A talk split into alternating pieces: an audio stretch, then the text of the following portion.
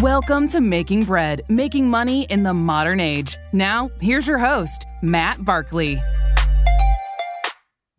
Welcome back to Making Bread, where we talk about all the new ways to make money using the technology of 2022.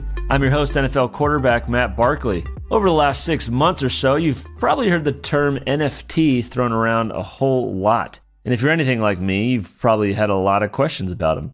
Joining me today to discuss the future of NFTs and the metaverse is a world renowned DJ and record producer turned NFT guru, Matt Medved. Matt is the co founder and CEO of NFT Now, a media company focused on NFT coverage and curation. We're going to explore the relationship between NFTs, their celebrity owners, and much more. And I am pumped to dive into this.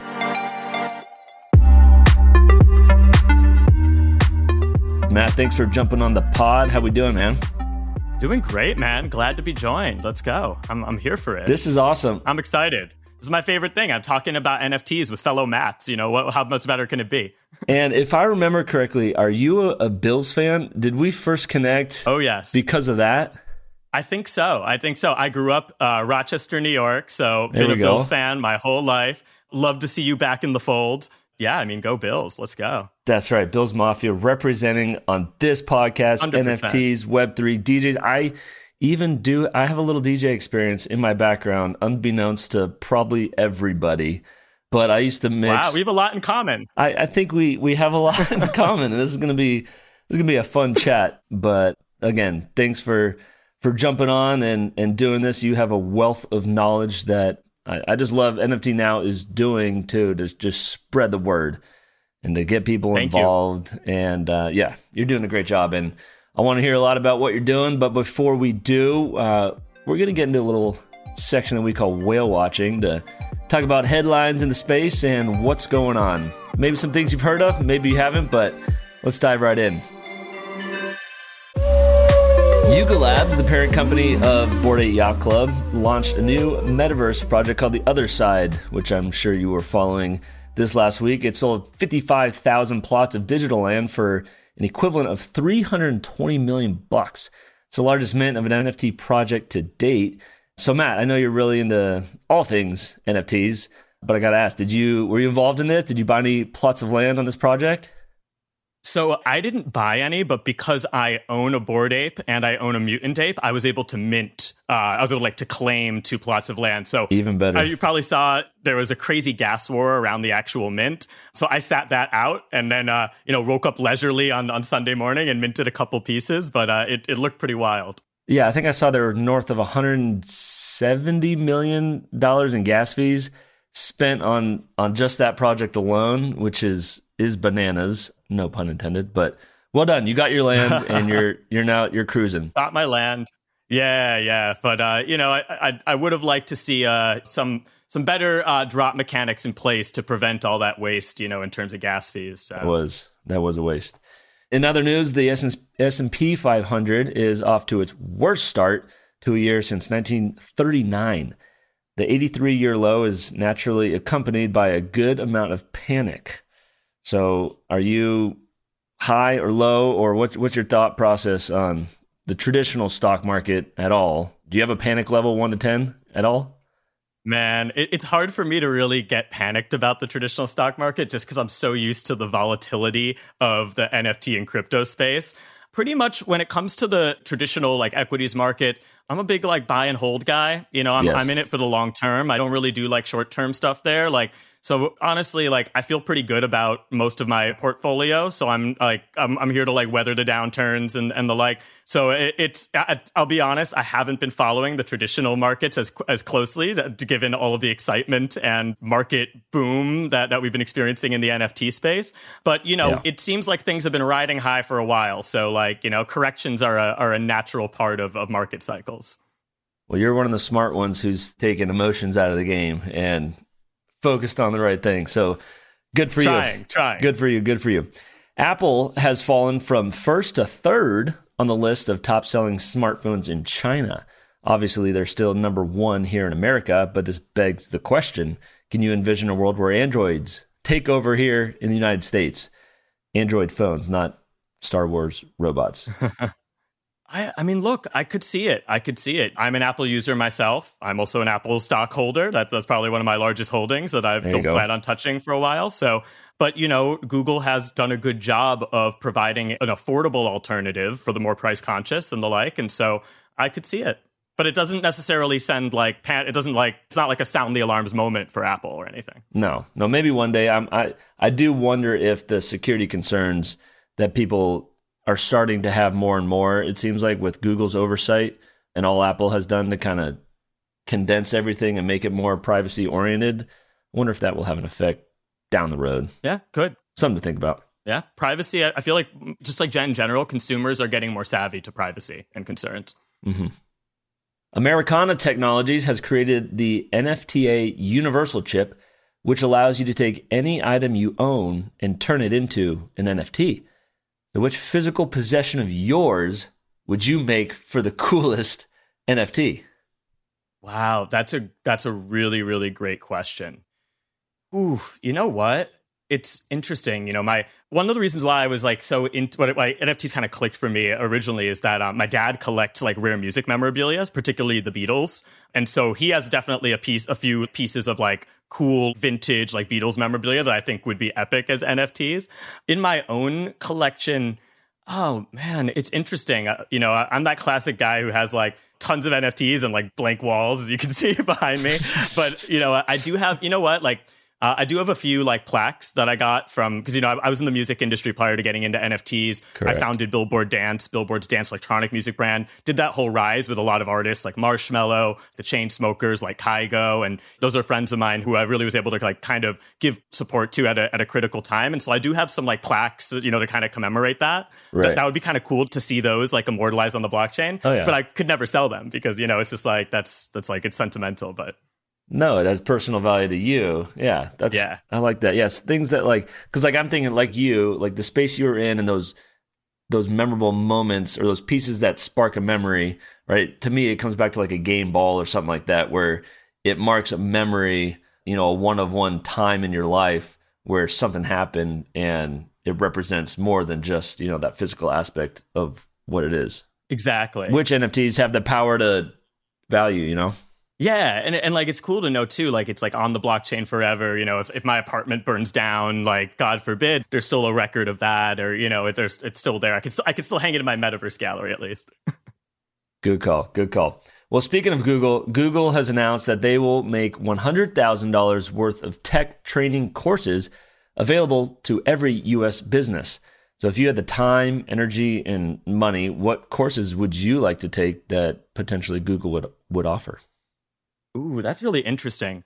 I mean, I'm so busy with everything NFT now these days. I don't know that I'd even be able to carve out time. But honestly, I would like to see more, just in general, maybe not just for myself, but more educational resources like that around the crypto space, the blockchain space, like very like utility oriented in terms of like really helping people navigate what yeah. we're doing. And that's something actually we're doing at NFT now as well. We have a ton of guides and resources and the like. But I, I, just think it's it's a very like right now the UX is not easy. It's not an easy space to navigate, especially if you're not super crypto savvy. Correct. You know, rather than just assuming that like people have to like figure this out on their own, I'd love to see, you know, some of these heavy hitters getting into the education space there. I like that. Speaking of that, I want to get into the meat of this conversation. Speaking of educating people, can you give us the simplest definition of what an NFT is? Absolutely. So, and I like I love doing this because it's you know like it, it, I recognize just how like mystifying it can be, right? Because right. honestly, like two years ago, I didn't know what an NFT was. I I was in crypto and I had been in, like dabbling in crypto, but like there's a learning curve, and even people who have been in crypto, there's a learning curve for them too. So the way I always define it is like NFT, straight up non fungible token. Like what does that mean? So let's just like talk about fungibility really quick. Fungibility just means like it's the difference between like identical copies of something or something that's like truly unique. So a great example to give is like the US dollar. Like the US dollar is fungible. So like if we were hanging, you know, up in upstate New York and like Matt, you needed to buy a hot dog or something at the game and like you needed to borrow it like a dollar from me. I pull out my wallet, you're probably not going to be like, I want that dollar, right? You don't really care which dollar I give you because Correct. they're all pretty much the same, right? Yeah. Yep. So the dollar is fungible. Same with cryptocurrencies like Bitcoin, Ethereum. They're all fungible, which means they're pretty much interchangeable. But let's say that like we rolled, we you know we rolled to the stadium, and I've got like a Warhol painting with me, and you've got a Basquiat painting with you. I don't know why we would be bringing these to uh, you know to, to, to the stadium, but for the for the sake of this example, if we yeah. roll up with those and we take a look at them, like Matt, we don't know what the value of those like are in like related to each other just by looking at them, right? Correct. We have to weigh those on a, a ton of different factors. Like we need to know the history, we need to know the provenance, we need to know the cultural relevance, all that.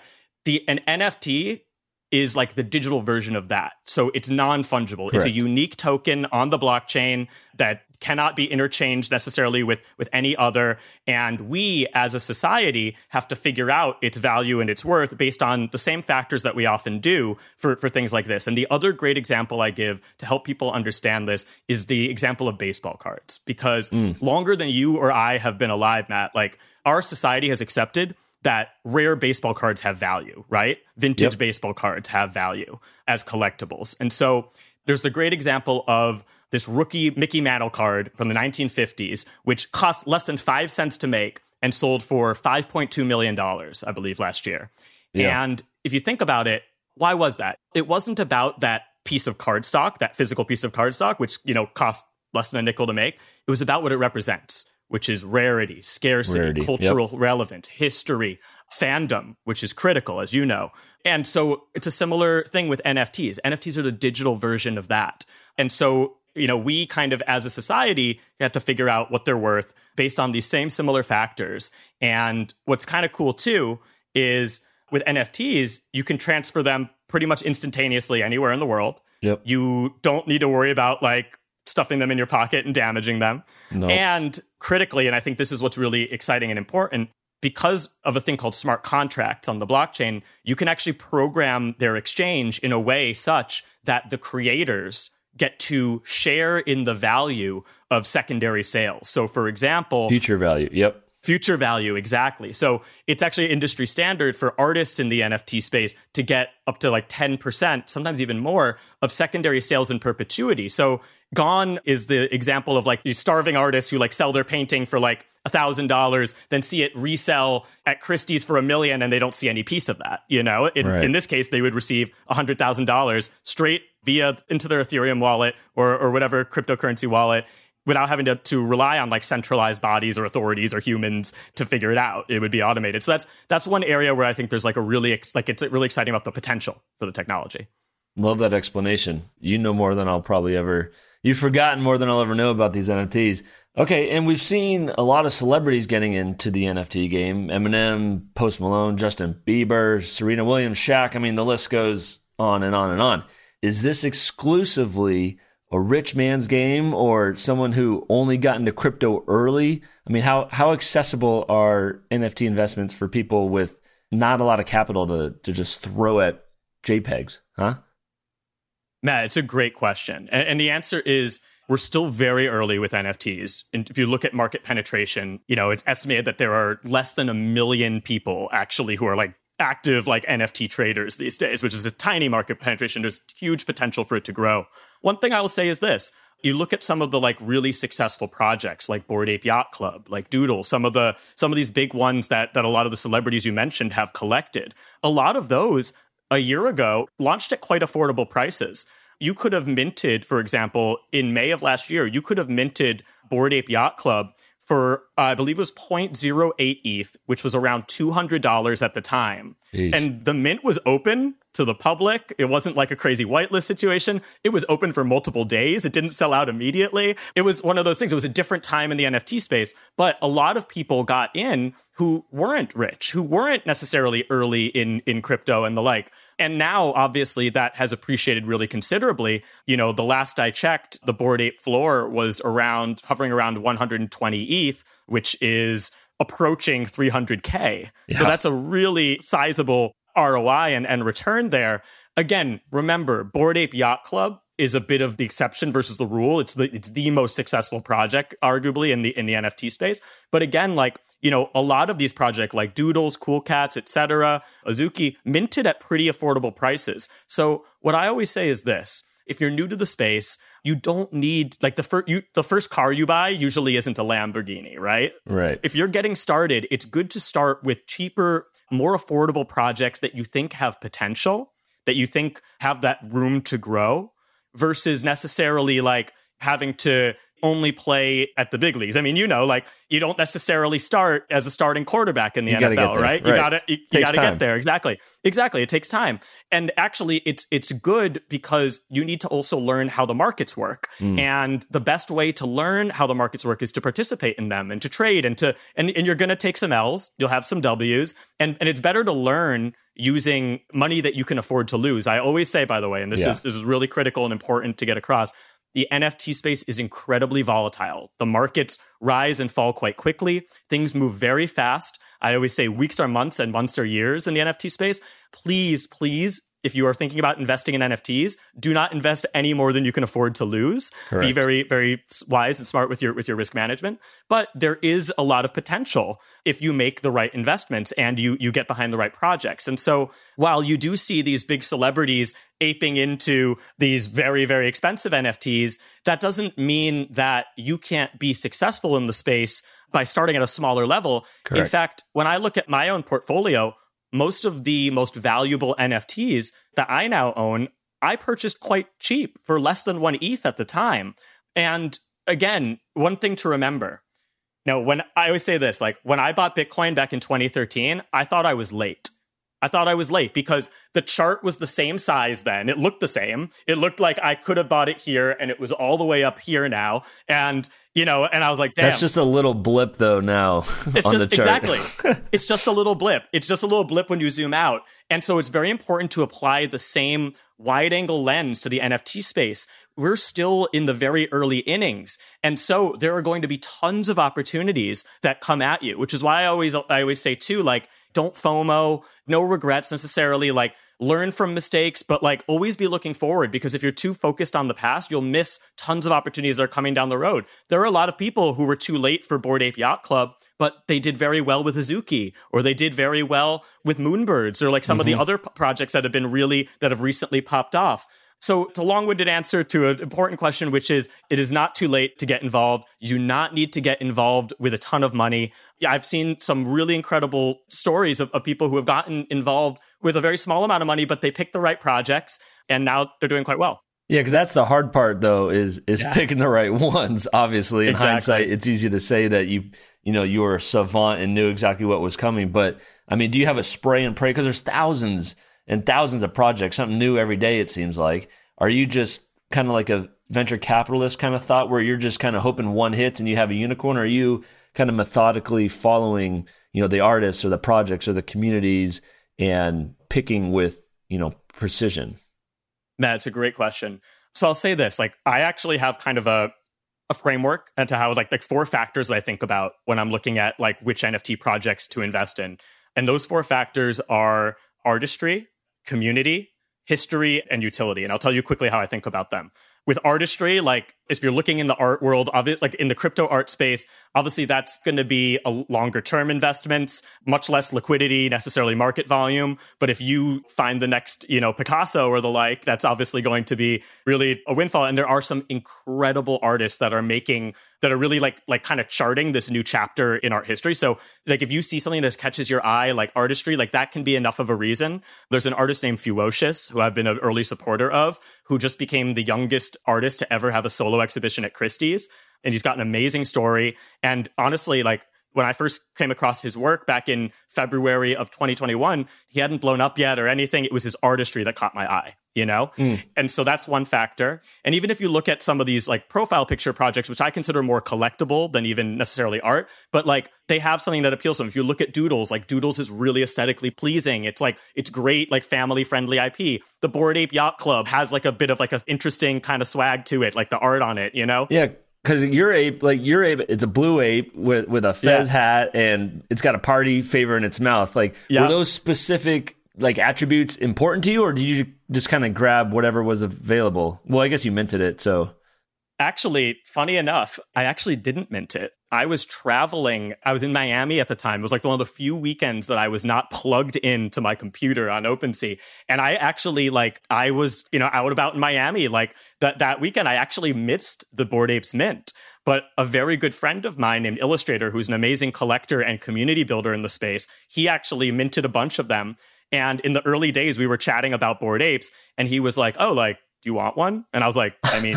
sure like yeah cool. why not and, I, and, again uh, like i wasn't it wasn't i was like because they were at that point you know they they had some buzz it was cool but like you know they weren't worth a ridic- like a ridiculous amount then i was just like honestly like yeah, if I see one I like, you know what I mean? Like, and so I actually picked that one out of the ones that he had minted well, because go. it appealed to me because it, it, reminded me kind of of like a degenerate like DJ ape with like the and I, I wear a lot of leather jackets. That's kind of like my thing, and like yeah. you know had the party horn all that. And of course now it's an absolutely ridiculous gift, like quite the, the, the nicest gift anyone's ever given me. Yeah, and uh, it, you, you, love to see it, but but again, aesthetics matter, and I do actually yeah. say I do tell people like if you're thinking about investing a significant amount of money in an NFT that's going to be your profile picture, like it's one of those, like make sure you love it. Even if one is like if they're on like a similar tier, even if one's technically a little bit rarer, like go with one you love. Go with one that you're excited about.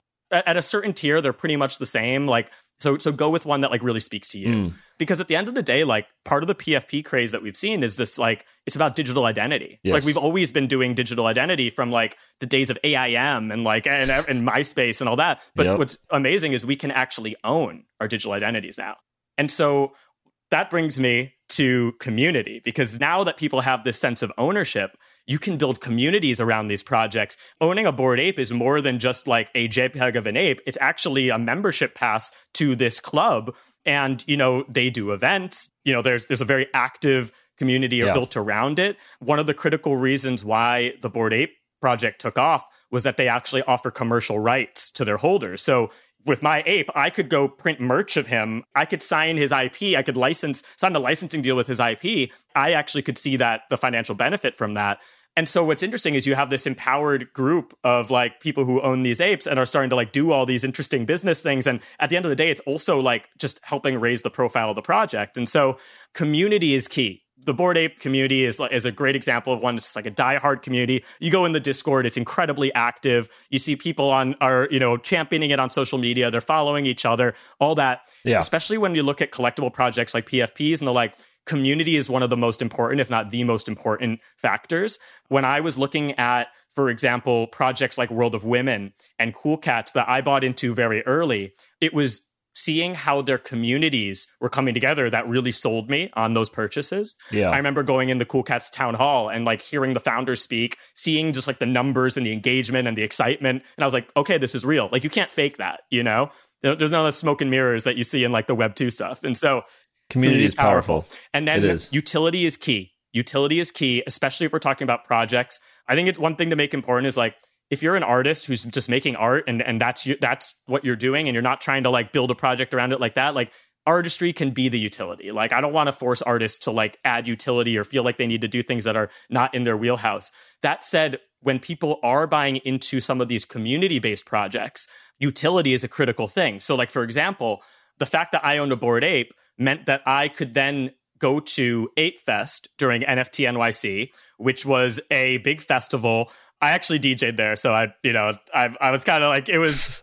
You I, already yeah, had already access. In. Yeah, yeah, I was already in, but I can guarantee you, I was the least impressive name on the roster. Like the Strokes played it, Lil Baby played it, Beck played it, Aziz Ansari was there. It was a really, um, you know, it was like just like a like a big festival type vibe and it was totally free for people who owned apes and, and the like and so people had access to that and so like utility yeah. you think about like these kind of real world utility and then also like digital utility like like we were just talking about the other side drop by owning an ape you then received land in their new metaverse, you know, other side. So those kind of things, you know, we call them airdrops in the NFT yeah. space, you know, probably from the crypto space too. It's like by owning something, you get rewarded, you get dropped another token or another NFT. Yep. There was the ApeCoin airdrop that, you know, for people who held, who were holding bored apes, that was just, it was an incredible, it was an incredible gift, you know, and like things like that. And so those looking for projects that are thinking about utility and how they continue to reward and provide a value to their holders is a good one.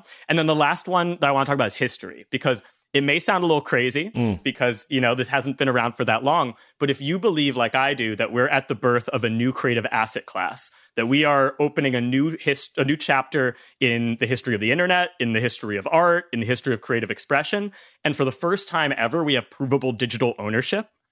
There's huge opportunities to acquire assets with that are going to have historical value in this window. And so, like you think about it, and, and keep, their, value. So Yeah. like, you know, one of the the I know I've spoken a lot about Bored Apes, but Bored Apes were actually inspired by a project called CryptoPunks.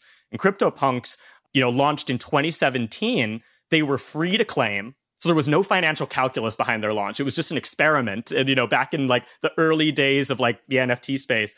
And it was one of the first like, you know, the first like arguably the first like 10k generative avatar project that kind of gave way like that, that kind of led to this it was it was the archetype It set the stage, it did. set the stage and so Yeah. like to me CryptoPunks are like owning a CryptoPunk is like owning a piece of internet history. Like they're going to be in museums, you know, if you hmm. think about it down the line. And so like I also that's I'm a big believer in historical NFTs, like uh, NFTs that are you know like the some of the earliest ones on on the blockchain, ones that have real significance. And if you think about it, like one thing I also think about is like scarcity is the name of the game, obviously, and you think about in the markets. And so there are more NFTs now that get mint, like that get minted or cr- launched like daily in the NFT space than probably like the totality of 2014 to 2019, right? And so as we continue to go Right. forward, those projects that came before are going to become an increasingly small sliver of that pie. And I do think that a lot of those are going to end up having real historical value. So that's something also to think about when thinking about NFTs with historical NFTs, it's more of a long term hold game than like a short term like market volume game. But but ultimately, Yeah. I think they're a bit more sustainable. So artistry, community, utility, history. Yeah, there they are. Those are four pillars to kind of hang your hat on in evaluating, I guess, what projects hmm to dive into. Those are, that, that's awesome. What do you, what do you Yeah, think is the and- biggest? Well, I was going to ask the the biggest misconception with NFTs because Yeah, again, people hear that word thrown around all the time, or they see a you know a, a profile pic. But what do you think it is? yeah. I think there's a couple. One I want to hit on is that a lot of people don't realize, like a lot of people think it's just like it's more than just a JPEG, right? Like it's about what it represents. We talked about it in like the in the context of baseball cards and all that. Like an NFT can be anything. It's you know we've seen digital art and collectibles take off, but like we're also seeing really incredible in- incredible growth in photography NFTs, music NFTs, the television film space. Thinking about it even in terms of like documentation, like real estate deeds, things like that, like these documents. It seems like a perfect application. Exactly, exactly. And so the, I actually think that like what gets a lot of the headlines is actually just like barely scratching the surface of what NFTs are. And and look, I, I understand it because you know I come from the media world. I know what gets clicks. I know what gets attention. And so these more like niche or less sexy use cases aren't going to compete with you know people selling an NFT for sixty nine million dollars, right? Right. But what really excites me about the space is how it, it's like I always say, like NFTs are changing lives every day. So if you think about it, like in the digital art world, it's allowed digital artists to actually have a collector base. So digital artists prior to NFTs, they pretty much like you know had to rely on client work which they got paid peanuts for and Right. like maybe they would sell a print here and two like digital artists weren't taken seriously by the fine art establishment Or their work could get copy and pasted across the web. yeah, yeah. There was no way to prove digital ownership. Yeah. And so now that there is, you're seeing digital artists finally get their due. You're seeing these incredible artists able to make a living off their own creative vision instead of just client work. I get more excited, to be honest, when I see that like an artist quit their day job to focus on art or like is now able to like Pursue their passion. Yeah. pursue their passion that excites me even more than like big seven figure sales or whatever because like that's leading to like a sea change a cultural sea change one thing that we're seeing like you know i come from the music industry the music industry is so lopsided against musicians and artists it's not even funny like you know like traditional major label deals Especially with streaming and how that's changed everything, huh? unbelievable. Like Yeah. like traditional major label deals, you would sign away 80% of like your ownership and like your royalties to like get a, you know, one time like advance that you then have to pay back before you get to see any of that upside. And meanwhile, like you're having to do it through merch and touring because streaming services pay less than a penny per stream. And it's hmm. like it's crazy because a lot of people are like, oh, I'm like, people are surprised to see music NFTs like having a market. I'm like, I'm surprised that we ever accepted that music was worth like less than a penny per stream. Like, it's right. ridiculous. Yeah, like when I grew up, we were paying what, like 10 $15 for a, a one CD, right? You know, so a, a lot of 99 that, cents on iTunes for song. Exactly. I know, and, and, so like that value keeps that, that value proposition is, and it's artists are getting the shafted in that. And so what's amazing, what we're seeing in the NFT space, for example, is art. Uh, we've seen artists do crowd funds for their projects with NFTs. So they're like, hey, like by owning this NFT, you're also going to be able to own a percentage of the royalties, but it's a much more reasonable percentage than what the major labels were taking. And they're doing it by putting yeah. the ownership in the hands of their community, their fans who actually believe in them versus a major label that like, you know, might shelve their work or, you know, is, is dictated by like profit margins and all that. And the fact that you're able to then also turn your fans into ambassadors, into shareholders, into stakeholders is really powerful. 3LAU, the DJ producer who's been the pioneer in music NFTs and who also is the one who introduced me to NFTs, so I owe him a, a thank you. He has he actually started a company called Royal mm. that is doing just that and allowing fans to royalties for artists. Yeah, like fans can buy NFTs, music NFTs through Royal, and then they can actually share in the streaming royalties, in the mechanical royalty, in royalties, a certain percentage of that. And they've even had like big artists like Nas and Diplo have released on it, which is really cool. Very cool. So we lo- love to see that. And so what I'm getting at too, I guess, is like one of the biggest misconceptions is like that it's just like a JPEG or it's just like a, you know, or that it's like it's not real or whatever. Yeah. It's much deeper and it creates this one of the most underrated much and deeper. least understood yeah. things about NFTs is the fact that they create this amazing direct connection between you and your fans. So one of the things I often talk about, there's an amazing treatise called 1000 True Fans that Kevin Kelly wrote. And Kevin Kelly, what he argues in this treatise is that as a creative, you actually don't need millions of fans to have a successful career as a creative in theory.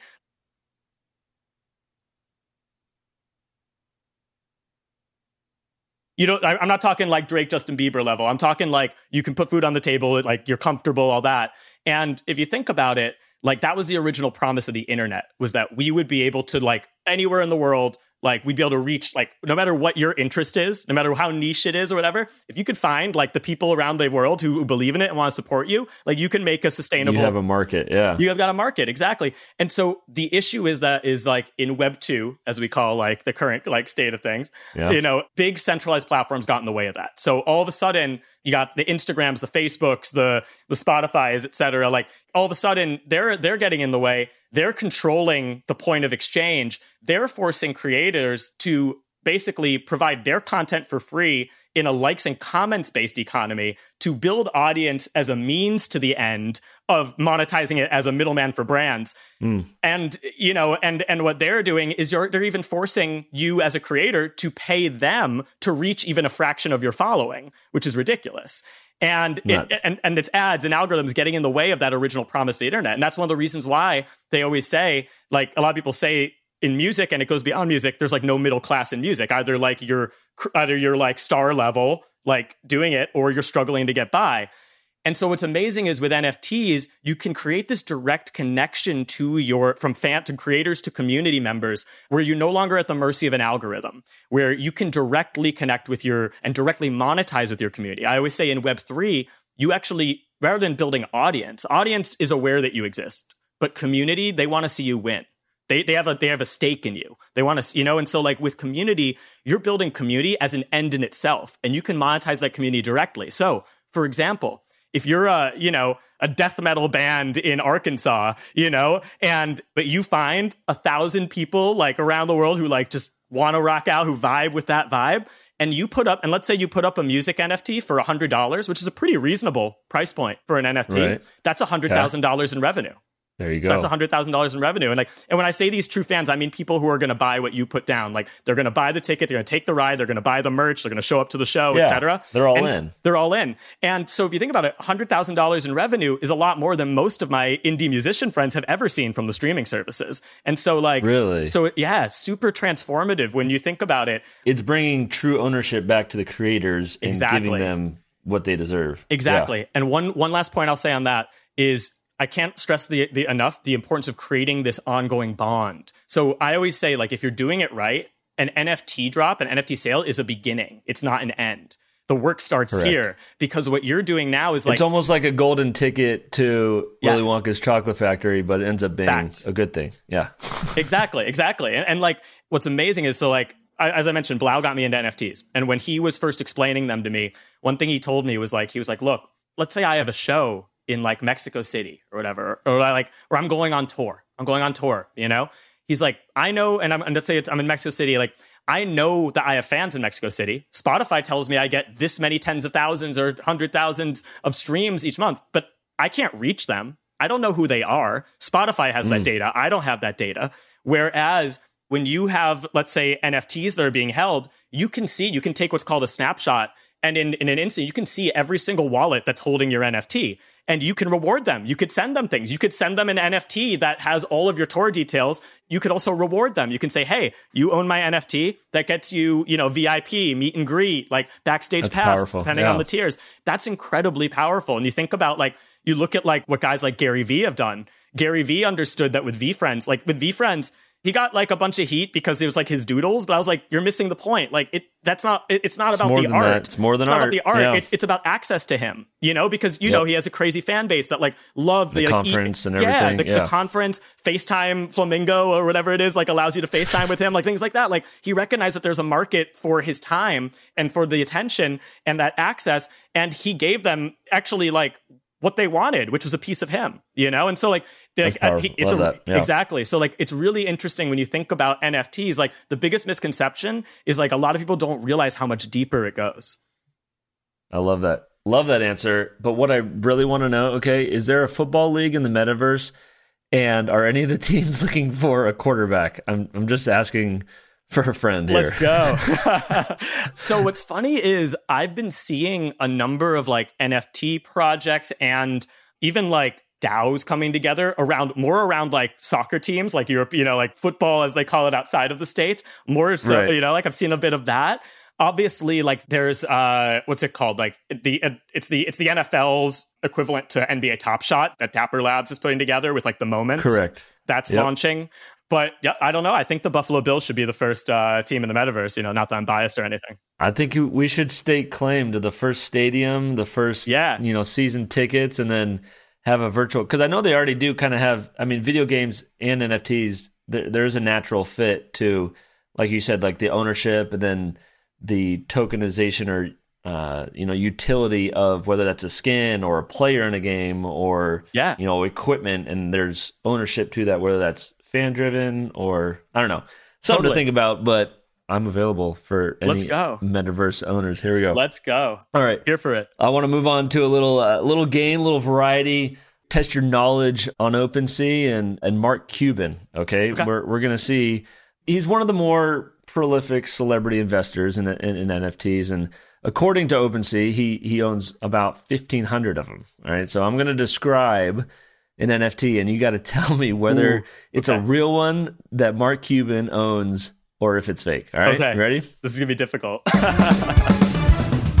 It is going to be difficult, but we'll see where you got. Number right. one, a GIF of Steve Harvey throwing an imaginary shoe. Does Mark Cuban own that NFT? this this sounds real. This sounds like something he owns. That is real. yes. Your intuition's already paying off. One of one. Like it. Number Wow. two, a cartoon shark with its face covered in blood carrying a Tommy gun and a samurai sword. Does Mark Cuban own that? Ooh. This sounds like it would be like perfect for Shark Tank. It almost sounds too perfect to be true, so I'm gonna go with uh, saying that that it's a fake one. I would have said fake purely because of like how do you I would I would have said yes. How do you even imagine typing that out as a fake answer? That's like I was trying to come up with something like the answer is yes. He owns Oh, a- an. NFT of You're right, it was too shark specific. covered in It was too too, specific. way too specific, but it exists. It's on OpenSea and Mark Cuban owns it. Wow. All right, here we go. Number three, a portrait of Serena Williams. Straight up, does Mark Cuban own that NFT? Hmm. Well, now that now now I'm like you know psyching myself out because there were two trues, so I feel No, like this one too has to be false. And that is true. He does. Oh. He owns a portrait. Uh, I should just of know that Williams. everything's an NFT at this point. You know. Everything's an NFT. A giant cartoon chicken wearing a Luka Doncic jersey. Does Mark Cuban own that? That sounds that sounds like very that sounds very Mark Cuban. It does sound very Mark Cuban, but that But, is false. Yeah, it had to be. The, the, streak, the, the, the true streak was going to. There are so many projects and stuff going on. Anything can happen. all of these, you know what I mean? And honestly, because we now spoke about it on a podcast, it'll probably be made into an NFT and It probably will. sent to his wallet. Oh gosh, a giant cartoon chicken wearing a Luka jersey. Goodness, what are we getting to? All right, number five, a photo of a cat wearing a tie with the text, "I'm gonna need you to come in on Catterday." Does Mark Cuban own that NFT? I feel like he must. Like that also sounds pretty specific. Yes, he does. that is a real NFT, and Love Mark it. Cuban owns it. Oh, I wonder what his decision process was when buying that. Yeah, yeah. I, I will say, comical. I will say, people do like. Also, when you're when you're uh, a notable figure in the NFT space and people find your wallet, sometimes people just send you NFTs. So, That's but what you can do That's is you true. can one of the one of the great things about NFTs is there's provenance and it's all transparent and public and immutable on the blockchain. You can't edit it, you can't tamper with it. Nobody can say it's fake or it's real, you know, if it's not. And you can actually go back and see was this something that Mark Cuban bought or was this something that just got sent to his wallet? Yeah. We might have to verify Hey, it the cat wearing a tie. at, at the end of the day, it's a real NFT that Mark Cuban now owns. So That's true. All right, last one. Does Mark Cuban own a gif of himself saying, and for those reasons, I'm out on Shark Tank? Does he own that NFT? I mean, I'm just gonna go with yes on this one. Like that, that just seems like you know, like I, I could see it going either way. I would have for sure thought Yeah. he would wear that, including like a T-shirt, but the, unfortunately one- he does yeah. not. Okay. But now it's your job to go make one and and put it in his wallet, and it's going to show up, and it will be real There it one is. day. Knowing the NFT space, like there's someone who's gonna do it much quicker than me. That's true. The space is always changing, always something going on. Uh, but Medved, thank you, dude, for for sharing your knowledge, talking, really explaining. That was, I would say, in layman's terms, you, you a lot of great analogies, examples of NFTs, of use cases, breaking down really the whole world of NFTs. I appreciate that. Thanks so much, man. Of course, man. Thank you so much for having me. And like I always say, like there's no dumb questions in NFTs, Web3. That's why we started NFT Now. We're here to like it really just like help drive mainstream adoption. Got lots of guides, resources, so please check it out. NFTnow.com, NFT Now on socials. You know, we're, we're here to help.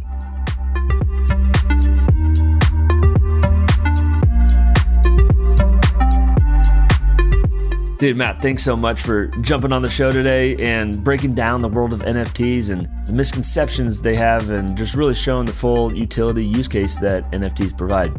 If you guys enjoyed the show, please remember to rate and leave a review or subscribe if you haven't already so that you never miss an episode. Thanks so much for listening. I'm Matt Barkley, and this has been Making Bread.